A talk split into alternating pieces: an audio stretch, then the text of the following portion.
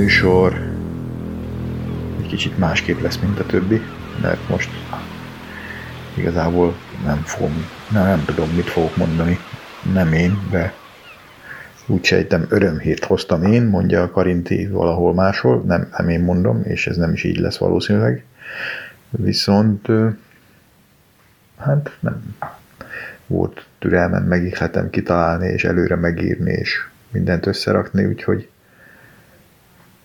valami fajta témaköré rendezve itt most össze-vissza fogok beszélni. Na, és itt rögtön meg is álltunk egy pillanatra. A bevezető dallam alapján, ha valaki kitalálja, hogy mi lesz a téma, az most írja be a chatbe. Várok itt három másodpercet, egy, kettő, három. Van egy-két tippem, hogy ki az, aki esetleg ezt be tudta írni. És akkor folytassuk. A téma az úgy nagyjából azt gondolom, hogy a játék. Hogy hogyan kezdtem el én, és most is mivel játszom. Főleg ilyen számítógépes típusú játékokat nyilván. Hmm. Hát, az első, amire emlékszem ezzel kapcsolatban talán, amikor apám valamikor a 70-es években egyszer hazállított valamelyik útjáról egy, egy ö, ilyen TV pingpong játékkal, ami akkoriban rettenetesen menő volt. Nem nagyon látszott, le, lehetett ilyet kapni. Talán a tévben volt valami műsorban ilyet játszottak, és azt nézték az emberek. És akkor hazahozott, ez két ilyen, ilyen kis kontrollerszerű dolog volt, egy-egy tekerővel, összekötve valami zsinórral, és valahogy a tévéhez kellett kötni, már nem értem, vagy nem emlékszem hogyan. És ugye négyféle játék volt rajta, amikor egy-egy ilyen izé van, egy ilyen függőleges vonal, amit lehet egyik meg a másik kontrollerre ráncigálni föl le, és köztük egy pont, ez a sima pingpong mondjuk. Aztán ugyanez kettő-kettővel, de valahogy úgy, hogy egy kapus meg egy csatár mondjuk. Tehát a hátsót meg a középsőt, meg a baloldali hátsót, baloldali közép, vagy össze-vissza beszélt, mindegy, szóval, hogy kettőt-kettőt lehetett rángatni, aztán meg volt olyan, amelyik mondjuk egy falra lökögetett valamit, és talán squashnak hívták, amit akkoriban nem tudtunk, hogy az micsoda, fallabda, és egymás mögött volt a két versenyző, meg utána volt egy ilyen egyéni játék benne. Hát ez nagyon menő volt, úgyhogy én ezt viszonylag sokat gyakoroltam haverommal, akinek volt egy, egy holland nagynénye, aki szintén küldözgetett dolgokat, a holland nagynéni pedig küldözgetett, küldött neki egy olyan valamit, ami olyan volt, mint egy görkorcsolya, ilyen lábra lehetett csatolni, csak alatta kettő-kettő ilyen nagy méretű rugó volt, és ezzel nagyon érdekesen lehetett futni, megugrálni. Úgyhogy volt, hogy cseréltünk, és akkor egy hétig nál volt a rugólábnál a, ez a TV pingpong, és akkor így játszottunk. Később ez már az elterjedtebb lett, és kolába is lett belőle egy példány, ott is nyúzták. Én persze addigra már menő voltam. Ilyen TV pingpongban. Szóval ez volt valamikor 70-es években. Aztán más nem igazán történt ezen a fronton. Talán jöttek kvarcórák, és akkor mindenki azt akarta, hogy olyan kvarcóra legyen, amiben hány funkció van, és abban azokban akkor legyenek, nem tudom, ébresztő, meg timer, meg, meg ilyenek, mindenki erre hajtott, vagy ezt szerette volna, én is, de ugye nem volt. Aztán tájöttek kvarcjátékok, ezek ilyen kisméretű kijelzővel voltak, és, és ilyen fix dolgokat lehetett rajta mozgatni előre-hátra, és csinálni vele valamit. Aztán valahogy telt az idő, lehet, hogy már meséltem róla, én Madridba kerültem gimnáziumba, kimentünk, és a utcán, amikor így sétálgattam, még viszonylag kevés spanyol tudással, azt vettem észre, hogy itt ott ki volt írva, hogy Salon de Recreation, rekreációs szalon. Megnéztem otthon a szótárba, aztán megnéztem, mi az a rekreáció, valami pihenő, vagy nem tudom. És ez úgy egyáltalán nem tűnt érdekesnek egészen addig, amíg egyszer hogy le akartam rövidíteni két utca között a járást, mert az egyik ilyen szalonon át lehetett menni. És hogy átmentem, én rájöttem, hogy mire való ez a szalon, hát hiszen ez játékterem. Enne, ennek volt így a eufemisztikus megnevezése az, hogy ilyen rekreációs szalon. Tehát volt mindenféle gépekkel. Na, onnantól kezdve akkor már tudtam, hogy mi érdekel engem. Ugye nem a nyerőgépek, mert az is volt, ilyen félkarú rabló, meg mindenféle egyebek, bár egy bizonyos idő után azért általában oda mentem. A bizonyos idő pedig azzal telt hogy összes pénzemet eldobáltam valami másra, és amikor már csak utolsó pezetáim maradtak, ezek általában ilyen öt amiket nem lehetett bedobni sehol, azokkal viszont lehetett olyan, olyan nyerőgépen játszani, ami olyan volt, mint egy ilyen kis miniatűr bowling-szerű dolog, de voltak ilyen dolgok, amiket így fel lehetett csapatni, és akkor minél vékonyabbat találtam, annál több nyereménnyel kecsegtetett, és akkor az ember bedobta ezt az öt pezetást, és az úgy, hogy az élére elkezdett gurulni, úgy, ahogy én beállítottam, hogy hova guruljon, és ha eltáltam vele valamit, akkor kaptam pénzt. Tehát ugye az én a pénzem nagy részét azt ugye bedobáltam a, a gépekbe, és amikor elkezdett fogyni, akkor pezetákkal megpróbáltam újabb pezetákhoz jutni, és ez, volt, hogy sikerült, viszonylag jó eséllyel el lehetett ott találni valamit, és akkor még egy-két dobásnyira futott a pénzem, meg úgy volt, hogy igazából félretettem. Mármint azt a pénzt tettem félre, amit, amit a bevásárláskor visszakaptam, és vissza kellett volna adni anyámnak, de én ehelyett lenyúltam. Ugye elküldött ide-oda, adott pénzt, vagy akár zsonnára, vagy ilyesmi. Ezeket én szépen élire raktam, félre raktam, és egy másnap eljátszottam a játékterembe. Egy idő után azért iskolába is kevesebbet jártam, bár ezt otthon nem reklámoztam. És hát nem is kettem sokat járni, mert attól még ugyanúgy tudtam dolgozatot írni, és sikerültek a dolgok, tehát olyan sokat nem kellett iskolába tölteni ehhez. Úgyhogy a maradék időt azt ezekbe a szalonokba töltöttem. Eleinte, hát mi is volt az? Marcianosnak hívták ők, azt hiszem ez a Defender, vagy valami ilyesmi. Ilyen maslakós izé, ilyen tük, tük, tük, tük, ilyen hangon mentek jobbra-balra, ilyen ilyen szellemszerű, vagy koponyaszerű, nem tudom milyen alakzatok, ilyen, mit tudom én, hatszor, hat oszlopszor, négy sorba rendezve, és akkor jobbra-balra mentek egyre gyorsabban, ezeket ki lehetett lődözni alulról, hát biztos tudjátok, miről van szó. Föl meg néha elment egy-egy ilyen UFO-szerű izé, azt is lehetett lőni. És hát nagy újdonság volt, hogy színes volt. Mármint úgy volt színes, hogy föl a fekete-fehér képernyőnek a teteje az zöld plexire volt leragasztva, alul meg pirossal, és amikor beleért a pirosba, amikor már lejjebb voltak, akkor ugye pirosak kezdtek lenni ezek a dolgok. Már így volt színes. Ez ment egy ideig, ez volt az egyik féle ilyen játék, amit lehetett játszani, persze a flippereken, meg egyebeken kívül, amik meg szintén annyira nem érdekeltek. A másik féle játék az meg, ma azt nem úgy mondanánk, hogy vektorgrafikus, tehát nem ilyen pixelekből volt összerakva, hanem ilyen pálcikákból, és az meg a Meteor lövő játék volt, középen egy ilyen kis háromszög alakú űrhajó, amit lehetett pörgetni, illetve megnyomta egy gombot, akkor ment valamerre, és viszont jó szimulálta így a súlytanságot, tehát amerre elkezdett elindulni, arra továbbra is ment. Ha fölül kiment, alul bejött, tehát így egy ilyen végtelenített pálya volt, és jöttek ilyen nagy darab, szintén ilyen vonalakból összerajzolt ilyen sziklák, és akkor azokat lehetett lődözni, ha lőtted, akkor a szikla az ketté bomlott, és két felé ment, és aztán a kisebb, kisebb lett, és a kisebb szikla még kisebb lett, és így tovább egész addig, amíg el nem tűntek és nyilván minél több szikla, minél több felé ment, és ütközött össze, meg, meg pattant vissza, meg ilyesmi, annál nagyobb volt a veszély, hogy én is neki megyek. Ez nekem annyira nem tetszett, ezt csak akkor játszottam, amikor nem tudtam odafér, odaférni a, ehhez a maslakós játékhoz. Aztán innentől kezdve így, így fejlődésnek indult a dolog, tehát így szinte hetente, hogy havonta jöttek ki újabb, egyre jobb játékok. Ezek most már tényleg színesek voltak, nagyobb lett a felbontás. Ennek a Defendernek jött a változata, amikor ilyen föntről lefelé, de időnként kiváltak belőle ilyen kamikázék, és akkor jöttek lefelé így, így lő, lődözni egy külön pályán, aztán visszaálltak a sorba. Aztán volt ilyen, amikor így oldalról kellett menni valami barlangrendszerbe, és akkor ilyen sikoltozó embereket fölvenni, meg megmenteni. Közben lőni előre-hátra jöttek föl le mindenféle ilyen, ilyen rakéták, meg egyebek. Aztán elkezdett jönni a Donkey Kong, és ennek a társai, amikor föl ugye a valami nagy darab gorilla így ugrált, és akkor összerongyolta a pályát, és akkor alulról ilyen mindenféle létrákon kellett fölmenni, miközben lefelé meg ilyen hordókat gurigázott, és valami nőt kellett megmenteni, az is tök jó volt, és akkor ilyen kezdődtek ezek a mászkálós pályás játékok, minél több ilyen játék volt, annál nehezebb volt betanulni egybe, mert mire megtanultad volna, már jött egy következő, ami szintén érdekes volt. Nyilván, aki nálam több időt töltött ott a, ezekbe a szalonokba, azok hamarabb fölkerültek a listák élére, azóta menő, ha valakinek valami jó trágár kifejezés jutott eszébe, amit három karakterbe el lehetett sütni, viszont kevés ilyen volt, amikor fölkerült ugye a rekordlistára.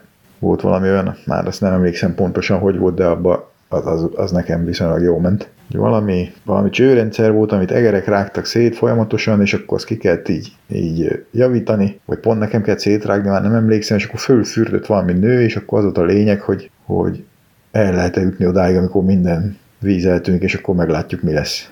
Egy ilyen szőkenő a kádba. Egy ilyen Marilyn Monroe-szerű. És akkor nekem sikerült valamikor először kiüteni ezt a kárat, vagy teletömni, vagy vízzel, nem tudom már, hogy volt, de és akkor kiderült, hogy fürdőruha van rajta, azt hiszem. Na, akkor, akkor, akkor lemaradtam a aznapi órákról. Hát nyilván az ember, amikor rekordban van, akkor nem fogja abba hagyni. Úgyhogy az ilyen játszás, az ott kezdődött Madridba.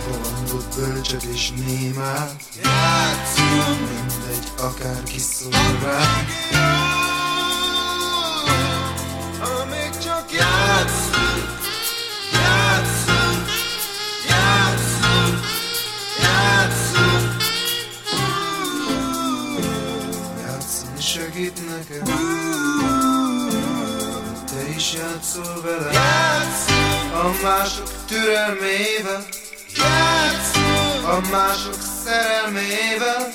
Játszunk, játszunk szabályjal tűzzel. Amíg csak játszunk, és csak játszunk, hogy játszunk. Játszunk, amíg a deszkákon állunk. Játszunk, amíg lejjebb nem szállunk.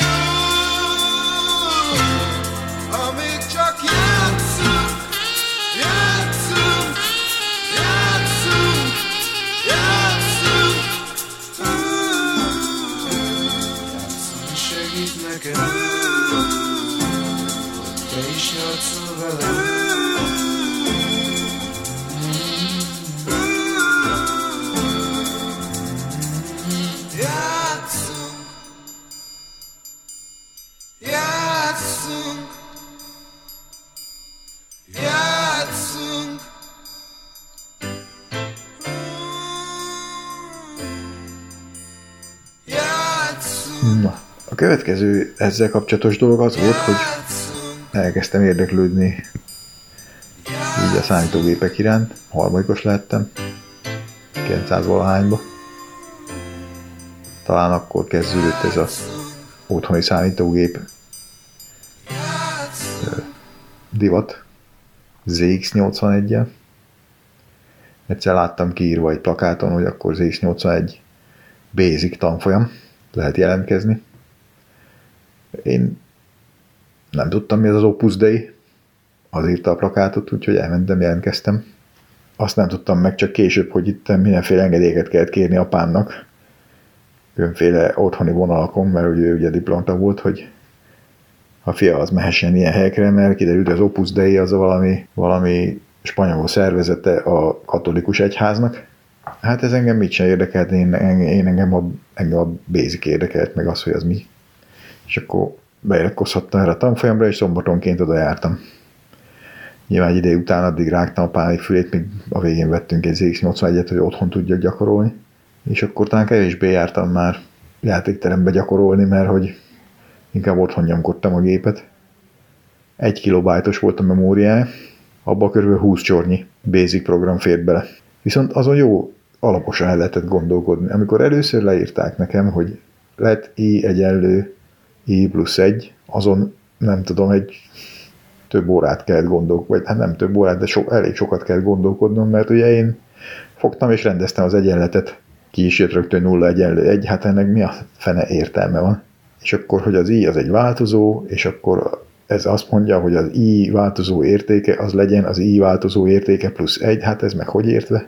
Hát úgy, hogy jobbról balra először kiértékelem a jobb oldalát, és aztán behelyettesítem a balba, és akkor ez tulajdonképpen megnövelte egyel az i változó értékét.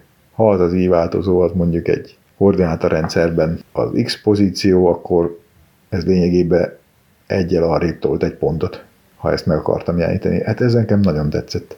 Következő meg a mi is volt faktoriális számítás, ami ilyen példa volt, az már fejlettebb volt, ott már ciklusok voltak minden. Aztán, amikor ezt ilyen rekurzívan próbáltuk meg, már lehet, hogy ez már később volt, és nem basicbe, ezt már nem emlékszem. De hát minden esetre ez érdekelt, és hát nem hiába érdekelt, mert később akkor végül is ez lett a szakmám. Szóval, hogy akkor onnantól kezdve már olyan játékokat próbáltunk szerezni, meg játszani, amik erre az otthoni számítógépre működtek. Egy kilobájt basicbe. Nagyon-nagyon-nagyon primitív dolgok.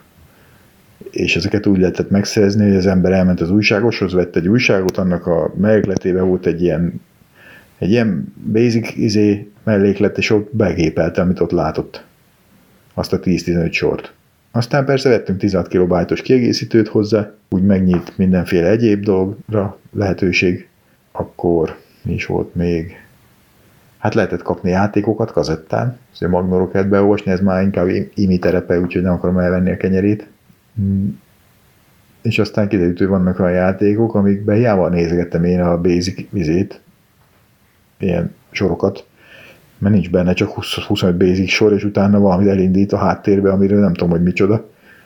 És kiderült, hogy van egy ilyen assembler nevű valami, tehát hogy gépi kódba is lehet programozni, és egyszerűen elindít egy háttérben nem látható gépi kód, amit én is ilyen igazságtalanságnak éreztem, mert meg akartam érteni, hogy működnek ezek a dolgok, de hát az ott nem látszott.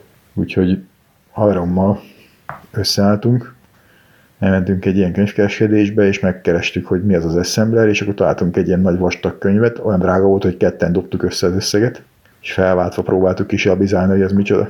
És megvettük az E80-as assemblit, egy olyan 600 oldalas könyv, ilyen nem tudom, marha, marha nehéz, nagy darab valami és aztán próbáltuk alkalmazni ezt a tudást, de persze egyáltalán nem ment, mert nem, sem, semmit nem értettünk belőle, tehát nem tudtuk, mi a, mi a fenére való. Azt értettük, hogy ez valami algoritmus, valamit le lehet ott írni, de hogy hogy kerül ez be a számítógépbe, és ott a memóriában mit csinál, és hova rakjuk, és hogy hívjuk meg, így ez nem volt, nem volt egyértelmű, nem jó könyvet vettünk, mert kicsit át akartunk ugrani két lépcsőfokot, lehet, hogy ezt már valahol egyszer leírtam chatbe, de minden esetre azért küzdöttünk vele.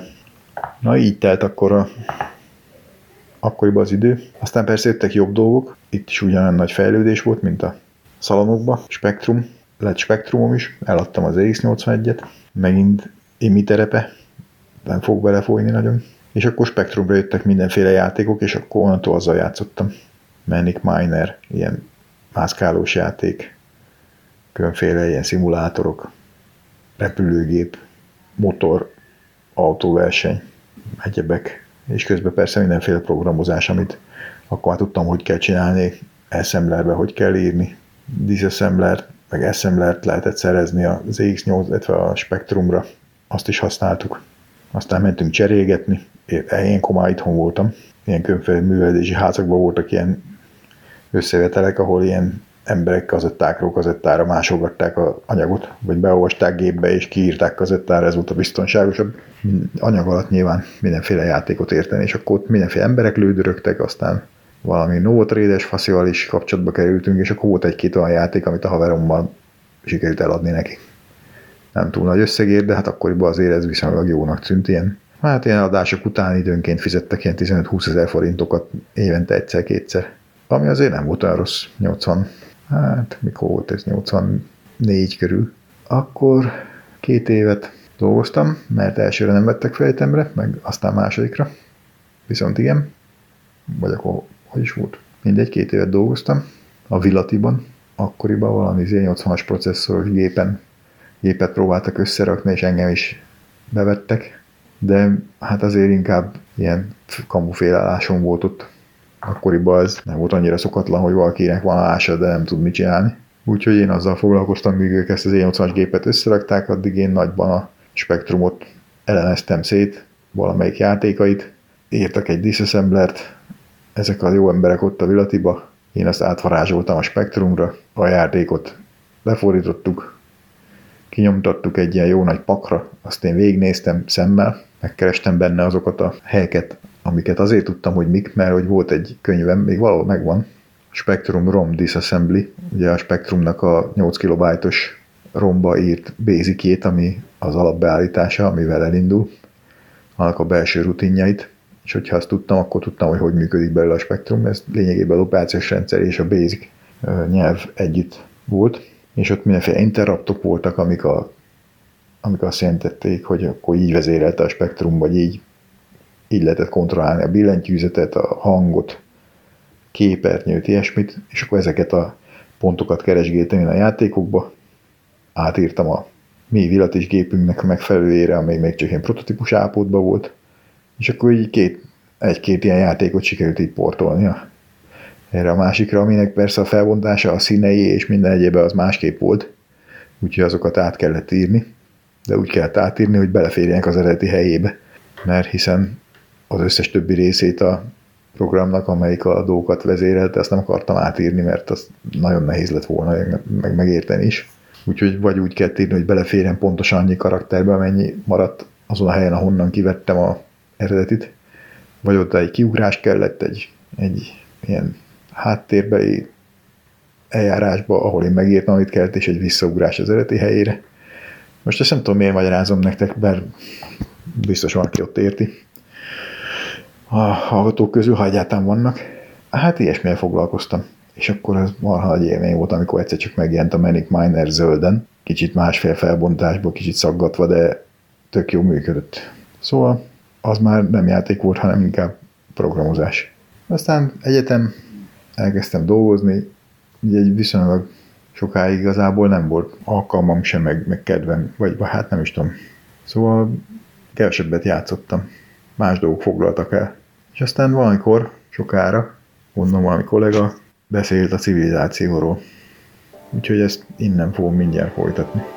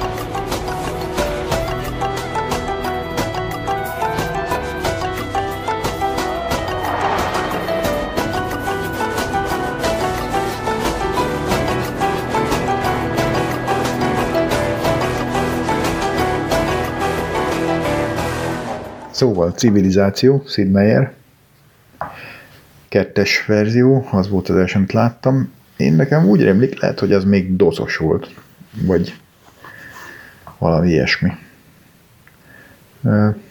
Azzal is játszottam sokat, de aztán jött a Civilizáció 3, az első, amit konkrétan meg is vettem, nem megszereztem, hanem egy, egy CD-n volt meg, és a CD-hez volt egy kihajtogatható, nagyon szép színes melléklet a a technológiai fával, vagy ilyen, ilyen gráffal, hogy, hogy hogyan kell technológiát egymás után megszerezni. Az kifejezetten látványos volt. Na, az, azzal azóta is játszom. Mostában az kevésbé, de, de azért az időnként előveszem. És próbáltam egy civilizáció négyet, meg ötöt, meg hatot. Azt hiszem a hatos meg is van, valahol megvettem, mert valami akciós volt de nem tudtam megszokni őket, úgyhogy én azóta is ezt a hármast használom, és azzal játszok. Úgyhogy most erről fogok beszélni. Ha akit ez nem érdekel, akkor kérem kapcsolja ki. Szóval a játék ott kezdődik, hogy van egy darab valami, vagy mondjuk kettő vagy három, attól függ milyen mm, szabályokat állítasz be a nyerésre, de lényegében ilyen mondjuk egy telepesed, meg egy munkásod, meg egy királyod. Ezekkel lehet kóborolni, vagy rögtön egy települést létrehozni.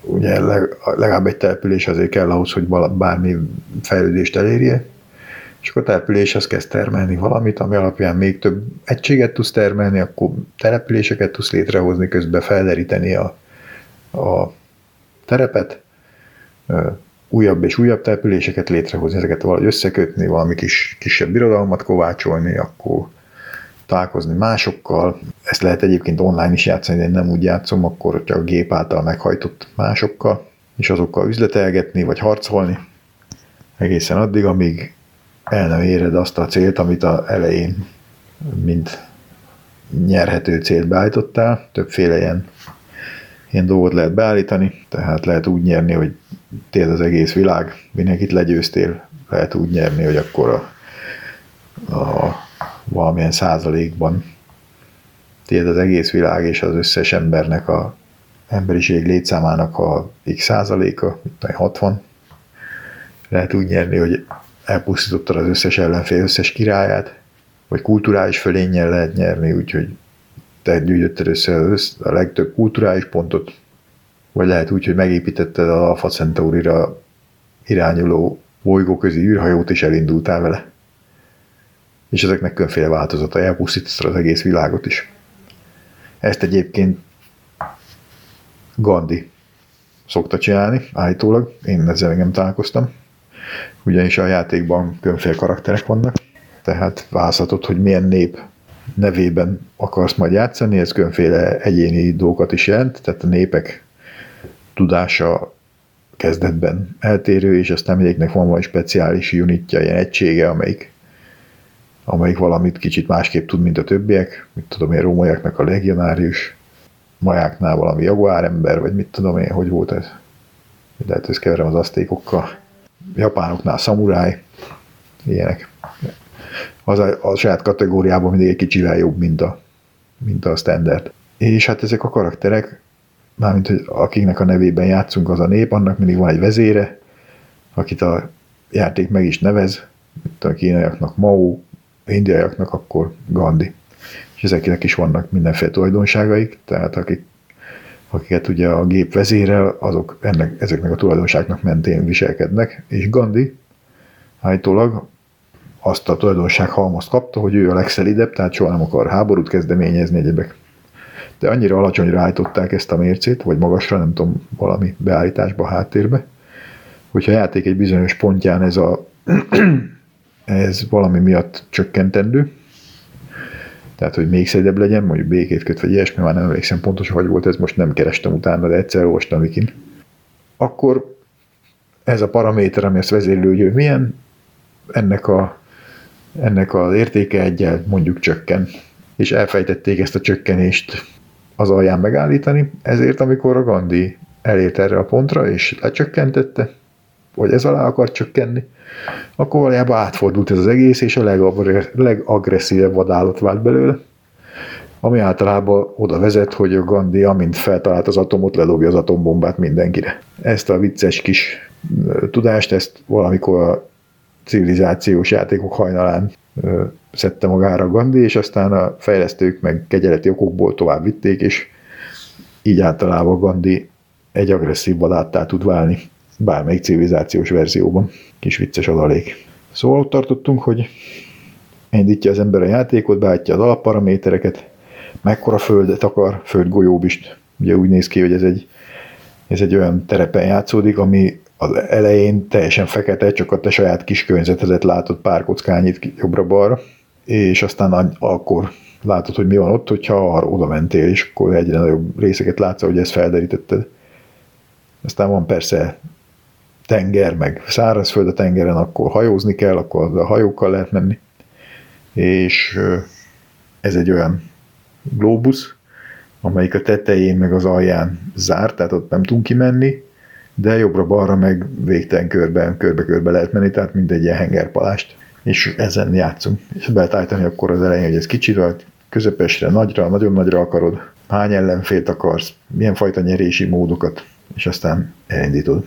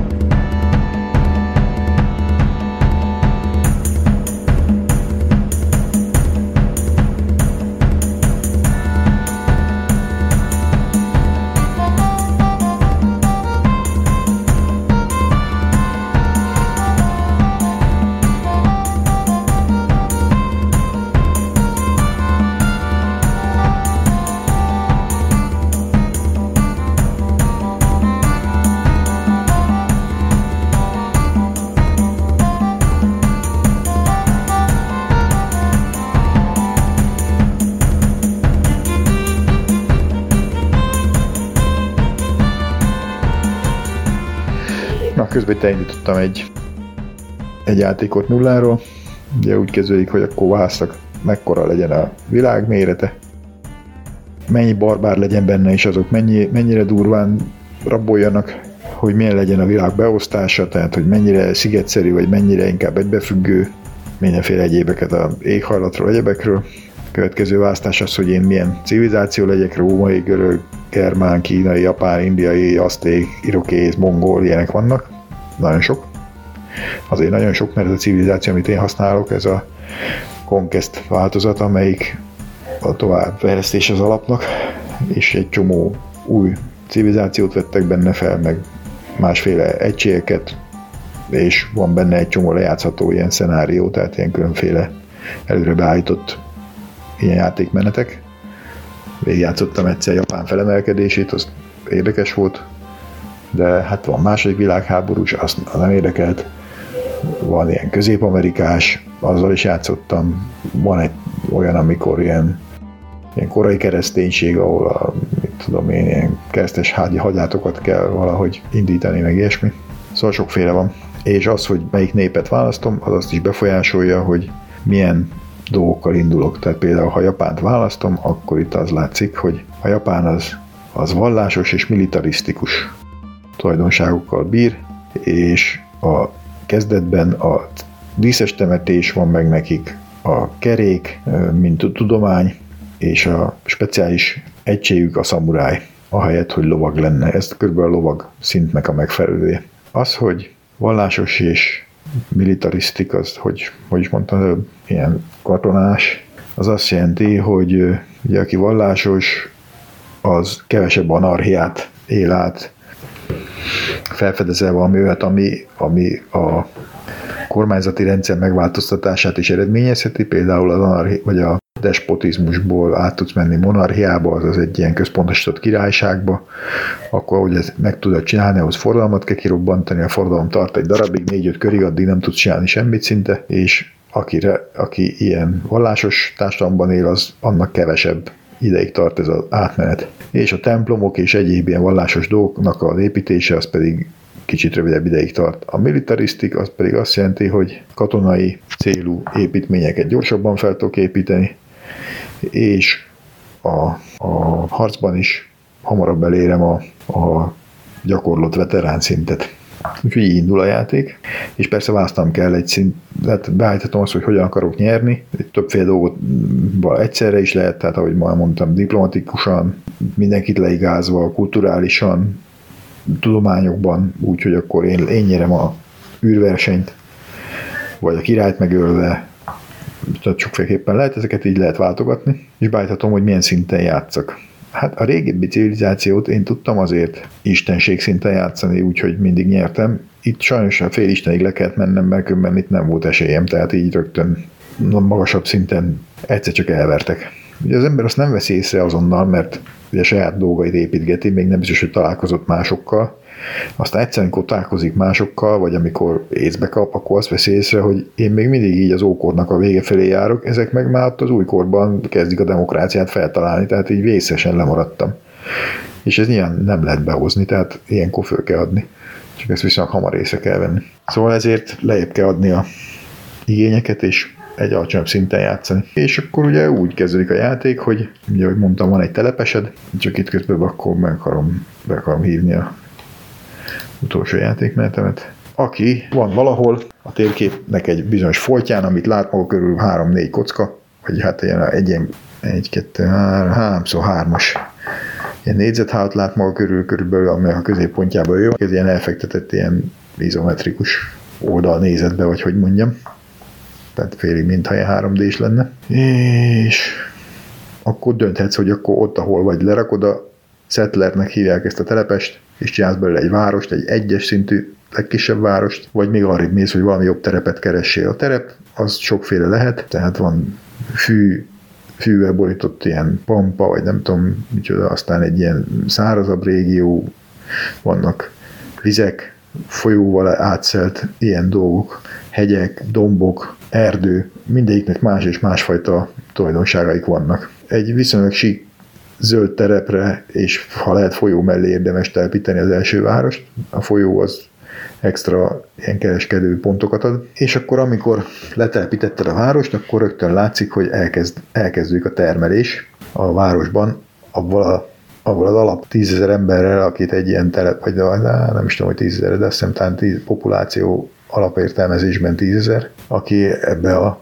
ebbe a telepes csapatba tartozott. Akkor beindul a termelés, és különféle ilyen grafikonok mutatják alul, hogy akkor ezekkel hogy állunk. Ugye a cél az, hogy a város viszonylag egyenletesen fejlődjön, tehát növekedjen, de miközben növekszik azért, azért a megfelelő infrastruktúrát is felépítse, amely infrastruktúra ahhoz kell, hogy még jobban tudjon növekedni, vagy hogy egységeket termeljen, akik akik aztán átvezényelhetők valahova. Attól függően, hogy mennyi pajzsot tudsz kitermelni, olyan gyorsasággal ezeket a pajzsokat gyűjtögetve körönként valahány kör alatt fel tudsz építeni, vagy ki tudsz termelni valamilyen egységet. Ugye miket lehet, attól függ, hogy mennyi tudományod van, lehet ilyen újabb settler termelni, akivel elindulsz, és aztán csinálsz egy másik várost, munkásokat, harcosokat, különféle szintű harcosokat, aztán lehet ezen belül azt, amihez éppen már megvan a tudományod, iászt, nem tudom, milyen spermaembert, bár ez talán magyarul nem így hangzol, hogy spermen,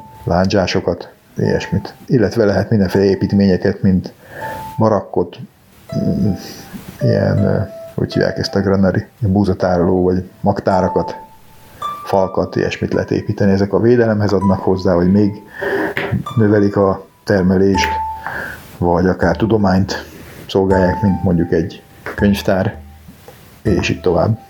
És akkor így tudsz fejlődni. Én általában szeretek a tudomány felé menni, aminek az a hátulütője, hogyha folyamatosan újabb meg újabb építményeket akarok építeni, amitől a tudomány halad, meg a tudományba fektetem a felesleges erőforrásaimat, akkor egyszer csak megjelenik a szomszédom, akit addig nem láttam, négy darab alapszintű harcos, bunkós emberre, és szétver engem is. Készen vagyok. Tehát valahogy egyensúlyt kell tartani, a között, hogy szeretnék előre jutni a tudományban, és a között, hogy azért meg is kéne védenem magam. Illetve ugye megelőző csapásként meg a környezetemet szétverni én magam, mielőtt ők vernének szét engem.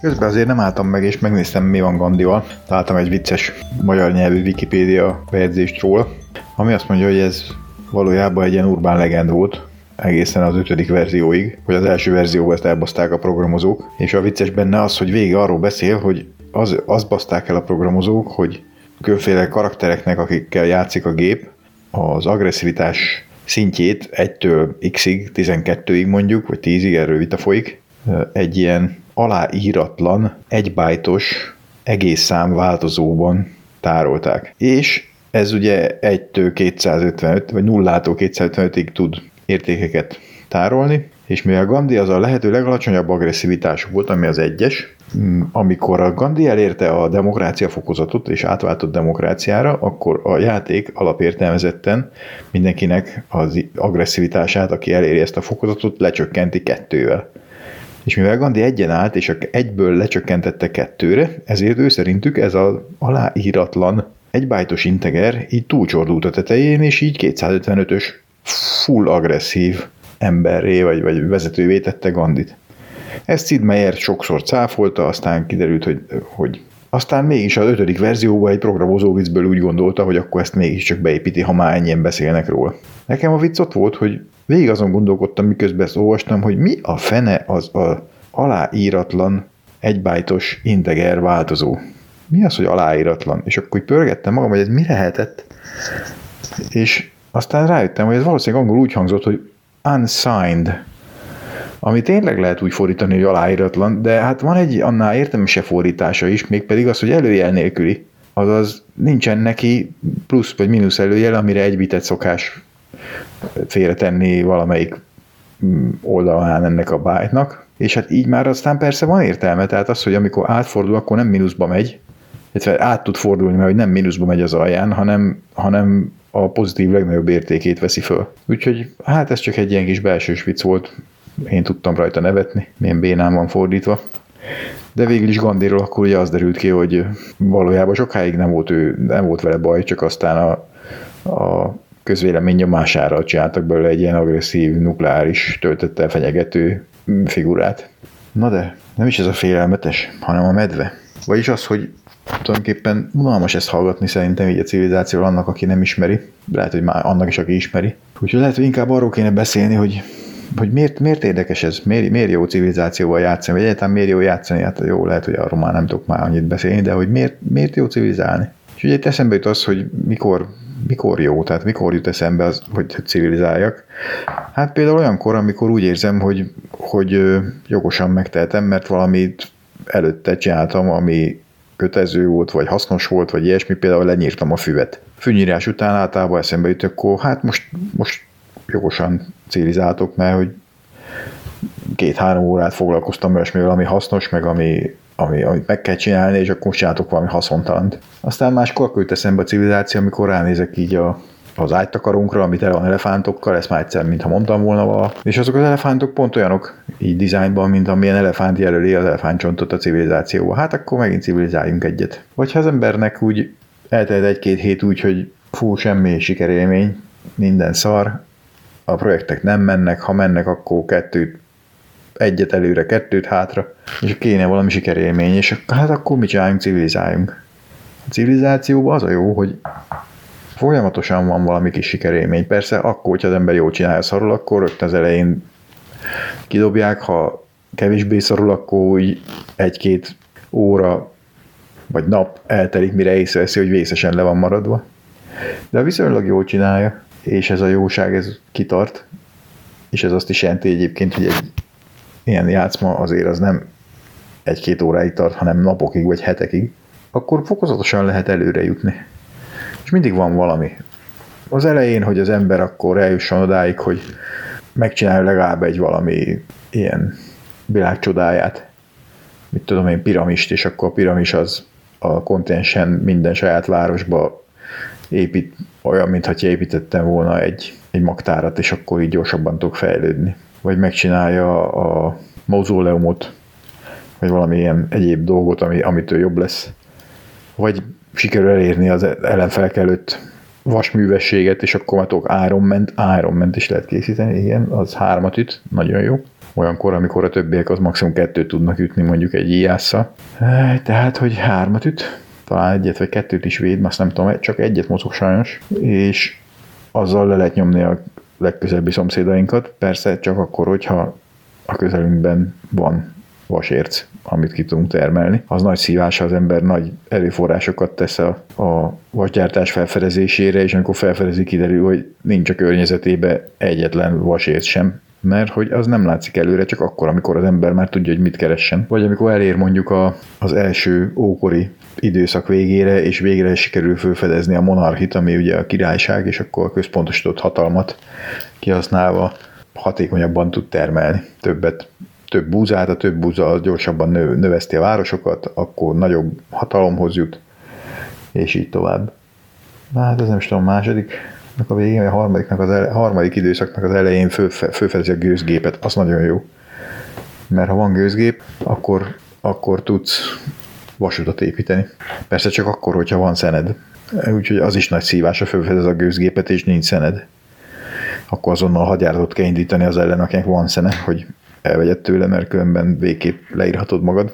De ha van szened, akkor az már nagyon jó, mert akkor elkezded építeni a vasutat. A vasutat azt meglévő útra lehet építeni, és hogyha a vasutat elkezded építeni, a vasuton ingyen lehet utazni. Már ingyen úgy értve, hogy akkor nem egyet, kettőt vagy hármat lehet lépni, mint ahogy bizonyos egységekkel amúgy lehetne, hanem azon az útvonalon, ahol van vasút, ott nulla lépéssel lehet jutni akárhol. Ez pedig azért jó, mert hogyha ezt időbe képíted a vasutat, egyrészt a vasút az más miatt is jó, mert hogy az, az növeli a termelést. Tehát, hogyha egy olyan területen viszed végig, ahol már egyszer van egy bányád, és a bányád az eddig kettő pajzsot termelt, az onnantól kezdve hármat fog termelni, ez nagyon sokat számít. Vagy ha egy kereskedelmi egységet termelt, akkor az a kettőt fog, a kettőt, akkor hármat, és így tovább. De ami a legjobb, hogy stratégiailag, vagy hogy mondjam, milyen katona, katonaügyileg, az is nagyon jó, hogy a vasúttal bárkit bárhova oda tudsz vinni. Tehát kevesebb ember elég ahhoz, hogy fenntartsad a rendet, illetve hogy megvéd magad a külső fenyegetések ellen, mert hogy a vasúttal oda viszed annyi darabot, amennyi darab éppen ott kell, ahol éppen megtámadtak. Tehát a vasút az stratégiai fontosságú, ezt minél előbb meg kell csinálni, megcsináltad, az jó. Úgyhogy a civilizáció nem is az a jó, amikor elérsz a végére, mondjuk több hetes melő után, és akkor elindítod az űrhajót, vagy meg elérted a 60%-os populációt az egész világon, vagy ilyesmi, hanem ezek a, ezek a kisebb menetközbeni jóságok. Ez, ez a jó benne. Meg az elején az, hogy amíg még felfedezed a világot, nem tudod mi hol van. És akkor mész előre, jobbra, balra, próbáld megtalálni, találsz időnként ilyen bónuszokat, mit tudom én, egy település, idegen települést, ami senkié, és ha belemész, akkor azok dönthetnek úgy, hogy csatlakoznak hozzád, adnak egy harcost, vagy esetleg settlert, vagy hogy hívják ezt, akivel aztán egy várost tudsz alapítani, ez a legjobb, vagy adnak egy új, eddig nem ismert tudományt. Úgyhogy ezek jók. Persze úgy is dönthetnek ezek a városok, hogy ehelyett kettő vagy három barbár tesznek köréd, és azonnal lenyomják azt a királyt, aki elóvatlan arra ment, és akkor az azonnal full elveszted a játszmát, amit nyilván azzal lehet ellensúlyozni, hogy előtte az ember ment, és hogyha ez következik be, akkor visszaállítja a mentésből, és megy újra. Ezt lehetne csalásnak is nevezni, de egyikül nem élvezetes a játék, úgyhogy az ember ezt megmagyarázza magának, hogy ez nem csalás. Ez azért van, hogy tudjak rendesen játszani. Úgyhogy ezek a jók benne. Vannak ilyen mellékes jóságok, például az, hogy vicces beszélgetni a mesterséges intelligencia által vezérelt, így hívják AI vagy AI, egyéb versenyzőkkel. Nyilván előre megadott szókészletekből lehet válogatni, illetve ők is ezt használják, és hát elég vicces ilyen beszélgetések vannak ilyenkor. Most az baj, hogy próbáltam itt megtalálni ezeket valahol, hogy hát ha, hát ha fel tudom szó szerint is idézni, de, de valahogy nem találtam semmi letölthetőt. Úgyhogy csak ilyen körülbelül tudom mondani, hogy mit tudom én bejelentkezek Katar Katalin orosz szárnősz, hogy akkor adna -e nekem valamit, és akkor ő azt mondja, hogy na, mit akarsz, te nyomorú senki házi, beszélgessünk, ha akarod. És akkor beszélgetünk, és akkor beszélgetünk, hogy ő neki van valami, nekem van valami, akarunk-e cserélni, azt mondja, nagy picsát nem akarunk cserélni. Persze nem ezt mondja, de,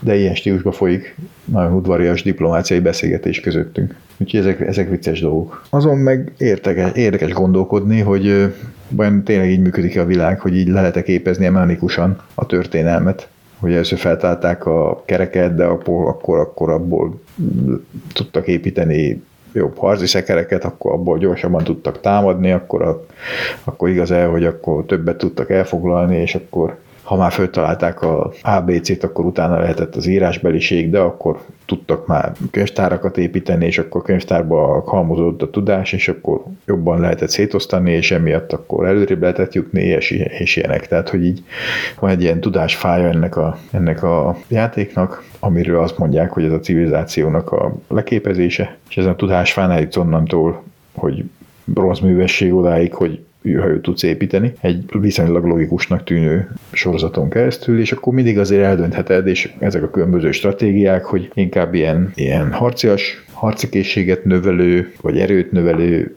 irányba mész el, vagy inkább gazdasági irányba, vagy inkább valami fajta kulturális dolgokat felfedezni, és hogyha ezek között nem találod meg a megfelelő egyensúlyt, akkor lehet, hogy egyik irányba elég jó leszel, és jobb, mint a többi, de akkor jönnek a többiek, és lenyomnak valami primitív nagy mennyiségben gyártató egységgel. Tehát valamifajta egyensúlyt kell fenntartani, és hát az a tapasztalat, hogy nyerni leginkább úgy lehet, hogy fenntartható és jó termelő gazdaságot sikerül az embernek összeállítania. Szóval, hogy gazdaságilag lehet megnyerni ezt a játékot leginkább, és ahhoz az kell, hogy akkor élhető és, és megfelelő módon működő, jól termelő városokat alakítson ki az ember, amikben egyensúlyban vannak a dolgok, és nem megy el egyik irányba se túlzottan. Hát igen, és akkor hát vannak ilyen mellékes dolgok, hogy minél távolabb van az ember, a, vagy egy, egy város a birodalom központjától, annál nagyobb a korrupció. A korrupció mértéke az a, az a közigazgatás, vagy a, a rezsimtől is függ, hogy milyen rezsimben vagy éppen.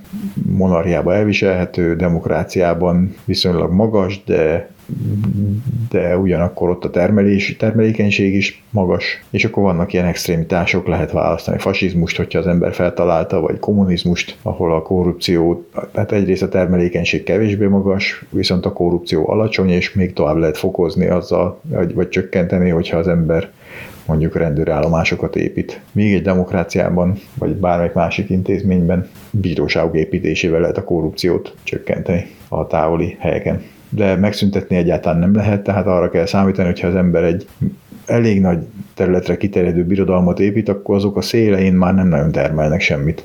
Azok ilyen határvárosok, amiket úgy kell felépíteni, hogy oda bármikor tudjunk vinni védelmező egységeket, de ott magukat term- ott megtermelni igazából őket nem lehet, mert a korrupció gyakorlatilag elviszi a teljes termelést. Na hát ilyeneken lehet gondolkodni egy ilyen civilizációs játék közben. Most erre lehet, hogy kéne valami zárszó. Nem tudom, hogy már eleget beszéltem. Ezeken a dolgokon manapság játékon kívül is lehet gondolkodni, tehát, hogy birodalom központjától való távolság és a korrupció mértéke az milyen módon arányos egymással ezt a civilizáció elég exakt mértékegységben le tudja képezni, és itt a utak száma, a közbelső városok száma és az egész területnek a nagysága fel a korrupció mértékéért, és ez viszonylag exakt képletbe tudja rendezni. Hát a való életben valószínűleg ez nem, egy, nem ennyire exakt, de azért, azért azt mi is érezzük, hogy van összefüggés. Na, milyen, milyen, milyen következtetést kéne itt még levonni a végére? Civilizáljatok. Szerintem az jó dolog. Én a hármost ismerem jobban ahogy mondtam, a többit azt kevésbé, bár azok is lehetnek érdekesek, de nem volt türelmem megtanulni őket annyira a mások. Úgyhogy a hármas civilizációt ajánlom.